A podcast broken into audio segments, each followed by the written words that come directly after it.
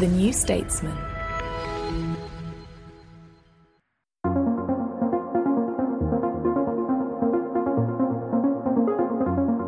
Hello, you're listening to a special episode of the New Statesman podcast from the New Statesman Spotlight team. We cover policy for those who shape it and the businesses it affects. I'm Becky Slack. In this episode, we're discussing a vital issue that's really affecting the UK economy the exodus of older workers from the workforce. Since the start of the pandemic in 2020, almost a million people aged 50 to 64 have left employment. We currently have around half a million fewer people in the workforce, aged 50 plus, than we would have had if pre pandemic trends had continued. Other major economies have seen their employment rates bounce back after the pandemic, and the Financial Times has reported that the UK is the only developed economy where inactivity kept rising after the initial pandemic shock. The impact of this?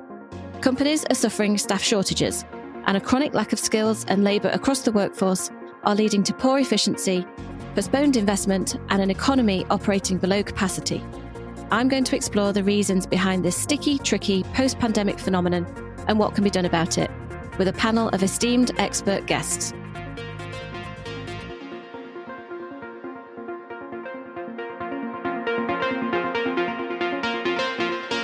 This episode is sponsored by Phoenix Group, the UK's largest long term savings and retirement business.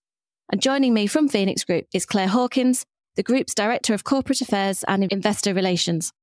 Also on the panel, we have Alison McGovern, the MP for Wirral South and Shadow Minister for Employment. And I'm delighted to welcome a senior representative of the UK's business community, Neil Carberry, the Chief Executive of the Recruitment and Employment Confederation. Welcome to you all.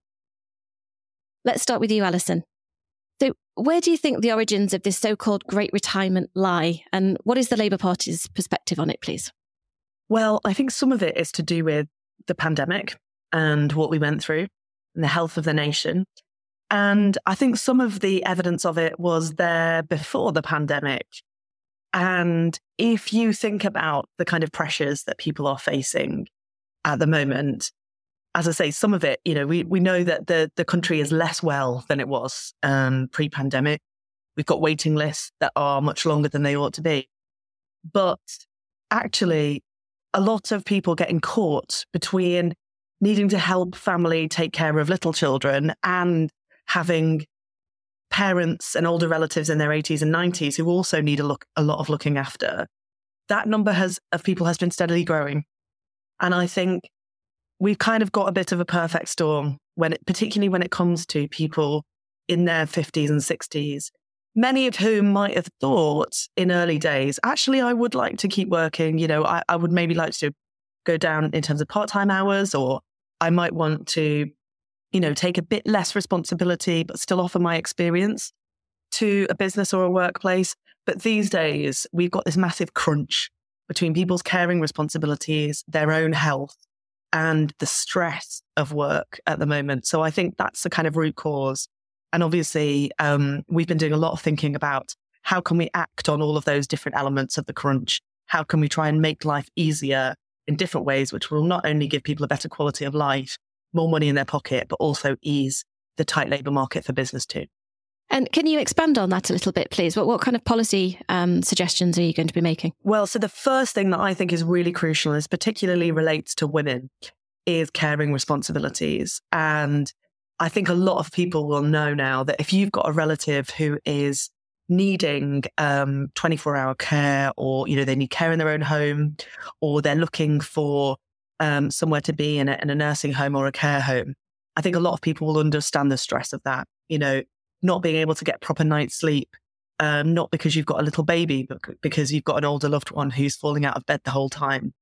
Um, that is a big stress. So the first fair pay agreement that we want to bring forward, if Labour in government tomorrow, we would obviously want our new deal for working people. And under that, we'd have um, an approach where we would try to get a better deal for um, workers. And the first approach that we would take would be to look at the care sector um, and to say, can we get better standards, terms and conditions, and so on, to try to encourage more people into that area to deal with the labour shortages, to put, put on a proper footing how skilled um, and how important that role is.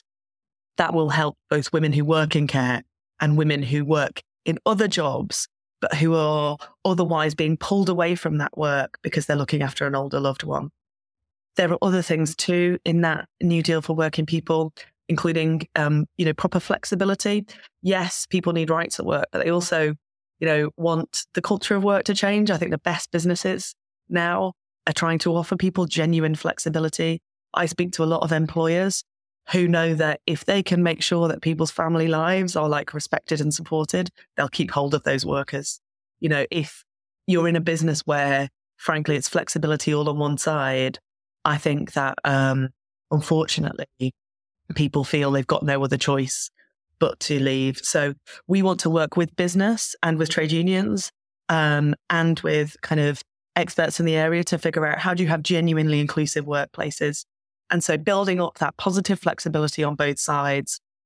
The UK is a leader in working from home, which is a great thing, but therefore we should be a leader on positive, flexible working on both sides so that people are not pulled away from work by caring responsibilities. Um, they've got a good, flexible job that they enjoy. And then obviously, uh, you know, we have got a big plan to reform our NHS so that if somebody does have a hip or a knee or shoulder pain that that help and support is there, you know, in a matter um, of time that is appropriate rather than having to wait for many, many, many, many weeks. Excellent. Thank you. Neil, let's come to you. Um, you're in contact with all kinds of businesses every day of the week. Can you give us a bit of a sense of how the great retirement might be affecting them, please? Yeah. So I think if you go back about uh, a decade, say, I think there are a couple of factors before the pandemic that kind of really exposed the decisions we've been talking about that people made around the pandemic uh, to being greater. One is uh, there are just a lot more people in the generations 50 plus. That that baby boom that's moving towards uh, retirement is is chunky, and the generations that follow are, are, are smaller. So there's a lot of talent there that has been in the labor force for the last 20, 30 years. And companies are powerfully aware of that. They're actually starting to see it in their leadership development uh, programs because that, there are just fewer people coming through. The other thing that we did rightly um, a decade uh, a decade or so ago was abolish the default retirement age. And in abolishing default retirement age, we did have a lot of people uh, stick on and work a little longer. And before the pandemic, you saw active retirement ages rising and rising, and that was great. Um, and then I think there was a bit of a social moment uh, during the pandemic where a lot of people thought, yeah, that's it for me. I don't want the five days a week anymore. Exactly what Alison was saying. I could, probably could work, but you know, I've got caring responsibilities. Um, don't discount. We see a lot of grandparental care with the cost of childcare being so high. So often grand, uh, grandmas, and it's usually grandmas, uh, stepping down in work because they uh, taking a couple of days to look after the grandkids and save their kids some money is really important because they're struggling to to, to meet costs. Um, a lot of what we see, Alison hinted at, which is companies are beginning to see that pay is one factor that keeps people. And obviously inflation's been rising. There's been pressure on pay, but we're definitely seeing companies come to an understanding that it's actually quite difficult to replicate a really good flexible working deal. So therefore, if someone you employ has a really good flexible working deal, they're very likely to stay. The thing that I think really cuts through, and we've um, we've placed 1,700 people out of long-term unemployment into work at the REC this year through our partnership with some welfare to work providers, is that often the gateways to getting people into work are actually quite simple. I'll give you a really good example. Uh, we, our team here helped a single dad and that single dad had two children uh, one of them had special needs. So the school for the child without special needs was on one end of the city. The school for the child with special needs was on the other end of the city, completely ruined the commute and was really struggling to find an opportunity that to work in the slots where they could work. And it didn't take a lot of support to, um, to get, uh, get that guy into work. And we see the same with for instance, older workers who maybe had, had a health issue and they can't go back five days a week, but they've got lots of skills to share. I, at the Timewise, uh, power list of flexible workers had a, a great example of someone in the construction industry who'd been writing bids for 30 years, could do a couple of days a week now and was coming in and just doing advice on writing bids for that construction firm. So if we think a bit flexibly, there's actually a lot we can do, but it starts with acknowledging that there's no one size fits all. So, Claire, I know that um, Phoenix Group has done a lot of work in this area. Um, do you want to talk us through some of the findings and insights that, that you've seen and, and sort of share your reflections on what we've heard so far? Yeah, well, thanks very much, Becky. And, and uh, I, I strongly agree with the messages that Alison and Neil have been given. They they, they align really closely um, to the research that we've been doing. But if I might just explain why this matters to Phoenix. So as, as you said in your introduction, we're the UK's largest long-term saving and retirement business, which means our role in society is to help people save today for the retirement income they want in the future. Um, and we know two things impact your income in retirement. The first is how long you live. And on average, we're living longer lives now than we used to. And the second is how much you can save and you can only save if you're working. So making sure that there is access for people as they get older to good work is absolutely essential for us fulfilling our role and our, our purpose as an organization. And, and that's why we chose to set up our own think tank called Phoenix Insight, which has done lots of research in this area and explored the reasons why the over 50s are finding it hard to stay in work. We generally find that, that um, older workers don't feel that their work environments are very age inclusive. They tend to have low levels of job satisfaction. That's one of the key things that we saw as a driver for the increase in economic inactivity and people falling out of the workplace after the pandemic. And we know that one in three over 50 feel their age is a disadvantage when applying for jobs. So a big challenge there around really creating multi-generational work, uh, workplaces. And then the other challenge that I would, um, call out, which I welcome people's thoughts on, is um, the fact that we're, we're really bad at facing into career advice and providing access to sort of lifelong skills and uh, training opportunities for people. We typically have a system which pushes all of that into the first 25 years of your life. And I've got kids in that age bracket and, and that's brilliant for them, but it's, it's rare we're going to have a career for life now. And so, you know, equipping people, enabling them to have access to reskilling opportunity, lifelong uh, learning, stimulating the debate. You know, only 15% of over 50s have had any career advice in the last three years. It's just not a conversation we're having at, at my age and older. So I think that's another area which is posing a real challenge to keeping the over 50s in good work. And you mentioned this phrase age inclusive workforce. What, what does that mean in, in practice? Have you got any insights that you can share there, please? There is three R's essentially which help us make um, uh, a workforce really age, inc- age inclusive. And that's all around recruitment, retaining those older workers, and also retraining those older workers.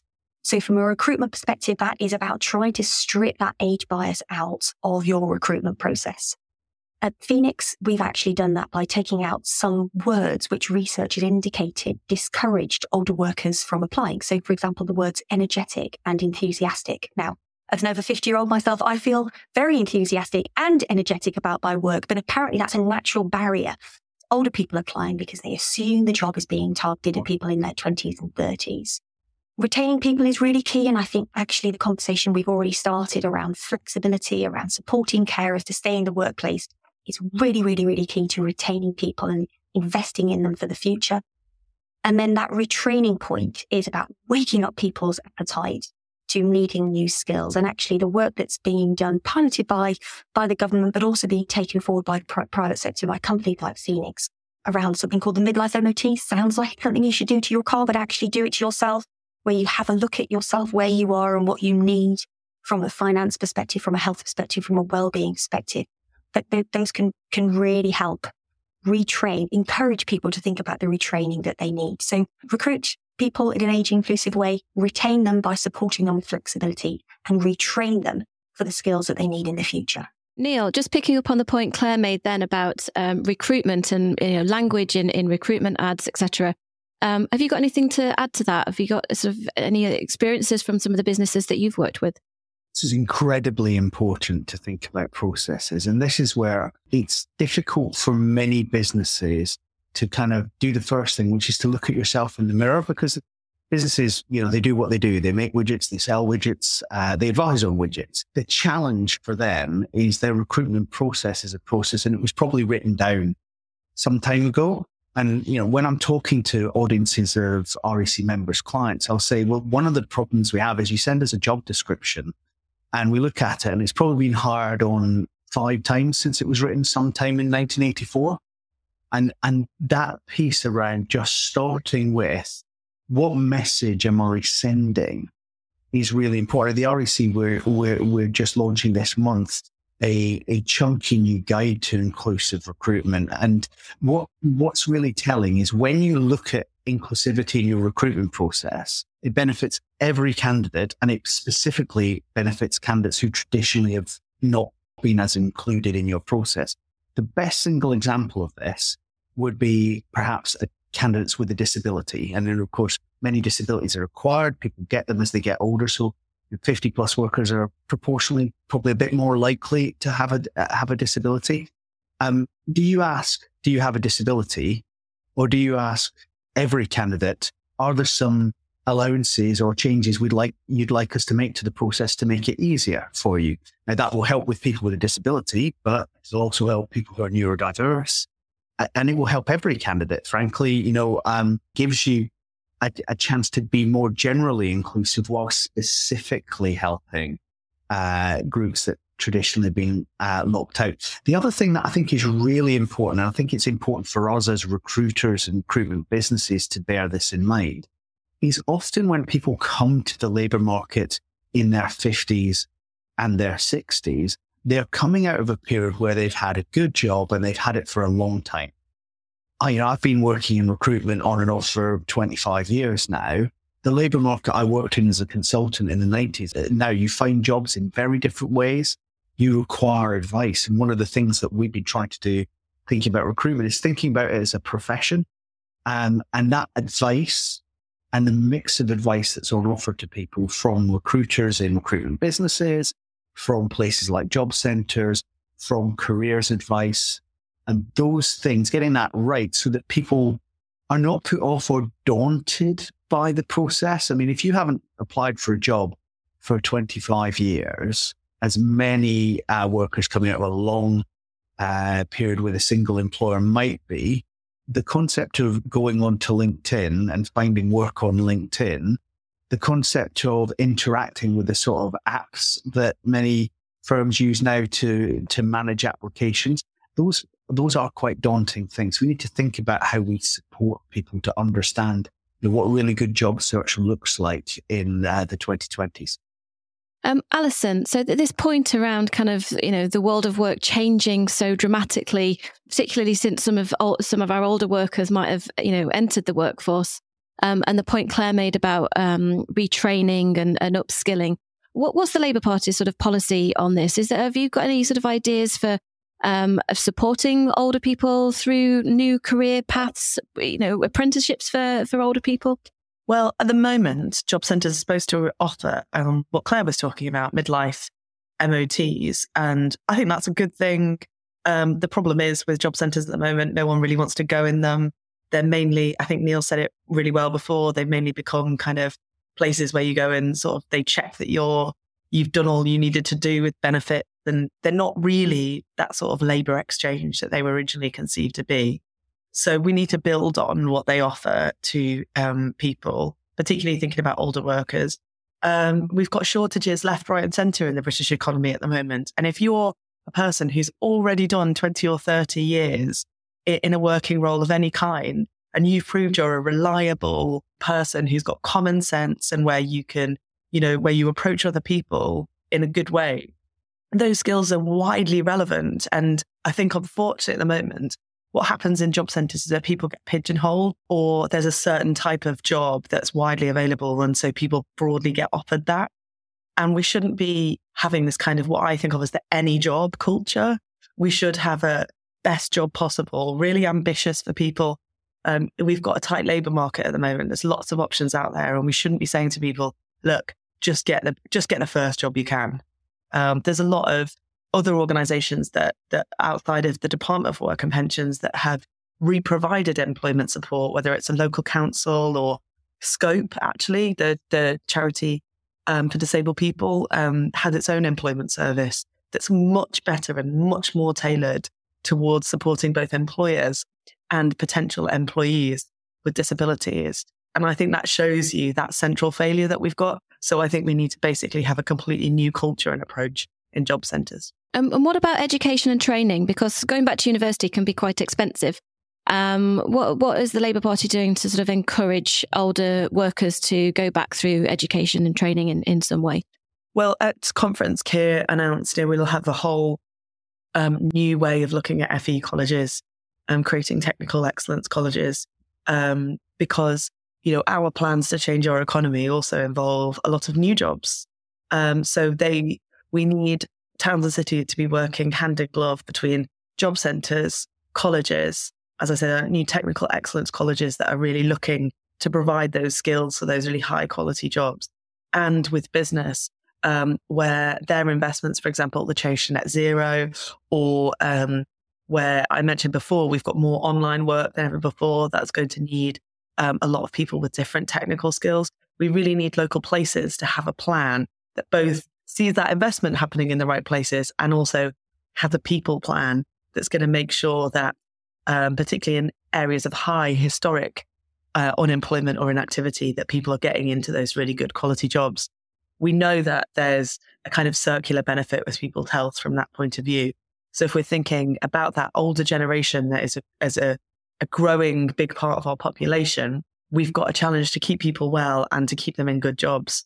But one will help the other. Claire and Neil, um, you know, we're kind of I'm asking questions to the to the Labour Party about what they're going to do to support this, but actually, should some of the onus be on employers themselves? You know, what what could they be doing to protect the health and to upskill and retrain um, their workers? Is is there some responsibility that should fall on on employers? It's not just the government that has to deal with this, right?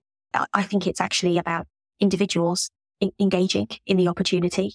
Uh, it's about government putting the framework in place, but then there's definitely a role for businesses, for employers to play as as well. Um, we, we've talked about the need for businesses to actively engage and want to commit to building age friendly, um, age inclusive, multi generational workplaces, recognizing and celebrating those great talents and skills that Alison was just talking to that people with many years of experience in the business can bring into play. So I think big responsibility with, with employers to do that. And we would encourage them to, you know, employers to join and support the age friendly employer pledge that's been developed by the Centre for Aging Better in that regard, which, which we have done as employer too. I think that thing about it being a team sport, Claire, I couldn't agree more with. And obviously the, the age friendly workplace pledge is really important for people to, uh, to, to lean in on. I, I'd come back to almost prehistoric skills policy. So if we go back to Sandy Leitch's report for the Labour government back in 2006, what did he say about skills? He said skills is a derived demand. It derives from the commercial decisions made by employers. So actually, to encourage employers to lean in more on this, obviously there are lots of enlightened firms out there that are doing the right thing. It is about that alignment with sustainability of your workplace, of your workforce there are a few things that government can do to help win at, us win at this team sport. I think for the last few years, a lot of this debate has been about what government does. What regulation does government pass? What, uh, what, what funding for skills does government deliver? If you look at the skills system, actually, the secret is how do we use public fund to crowd in private funding? So some of the stuff, for instance, that Andy Burnham's been doing in Manchester around skills, where we're building a local economy that has a clear set of focus sectors that they want to grow in and that the local skills provision gets behind. And then you make sure you open up that local skills provision to people of all backgrounds and people of all ages. That starts to really open up some of the paths so that when someone goes into the job center, they're not getting referred to a CV writing service. They're getting referred to this college or that provider to talk about what the pathway is to get into um, one of these growth sectors. Thank you. Um, Alison, I think we've got time for just one more question. I just wondered if you'd got any sort of reflections on um, what Neil and Claire um, have been talking about and what we might have to look forward to coming up from, from the Labour Party. In particular, I was interested in what Neil was saying about um, the local economy and um, sort of skills providers and educators and, and sort of the local local councils and everybody all working together um, to create the right environment for everybody to thrive. Um, and he referred to Andy Burnham in Manchester. Are we likely to see more of that type of activity? Definitely, yes. There's a number of our big structural flaws in our economy that need to be tackled together. And one of them is the unbalanced way in which our growth and our economic activity happens, very concentrated in the southeast of the country. And whilst um, some of our fastest growing cities are actually in the north of England, they're still making up the gap. And so we want to see them grow fast and have good productivity growth, which means people using their time in a way that generates more income um, and that is more successful at spreading um, economic well-being. So um, that journey that Greater Manchester has been on, I think, needs to be learned from. And whilst every city is different, actually, there are some key features of it that I think are really important, not least the one that Neil mentioned. We want to see colleges, as I was talking about before, rejuvenated and working very closely together with um, job centres and the health service and other parts of government, including local authorities, to have a shared plan for economic well-being for their town and towns and cities. Um, what does that mean in practice? I think that does mean, you know, identifying where you've got really strong growth, shortages, and where if you could get people on the right path, that would be a good career for them for years to come. Excellent. Thank you very much. Um, I'm sure we could have spoken for much longer on this, but unfortunately, we, we're out of time. Um, thank you, Claire, Alison, and Neil, for joining me today. And if you enjoyed this podcast, you can find more of Spotlight's policy reporting in our standalone Spotlight podcast feed or the New Statesman Spotlight website. The links are in the show notes. I'm Becky Slack, and our producer has been Grace Braddock. Thanks for listening.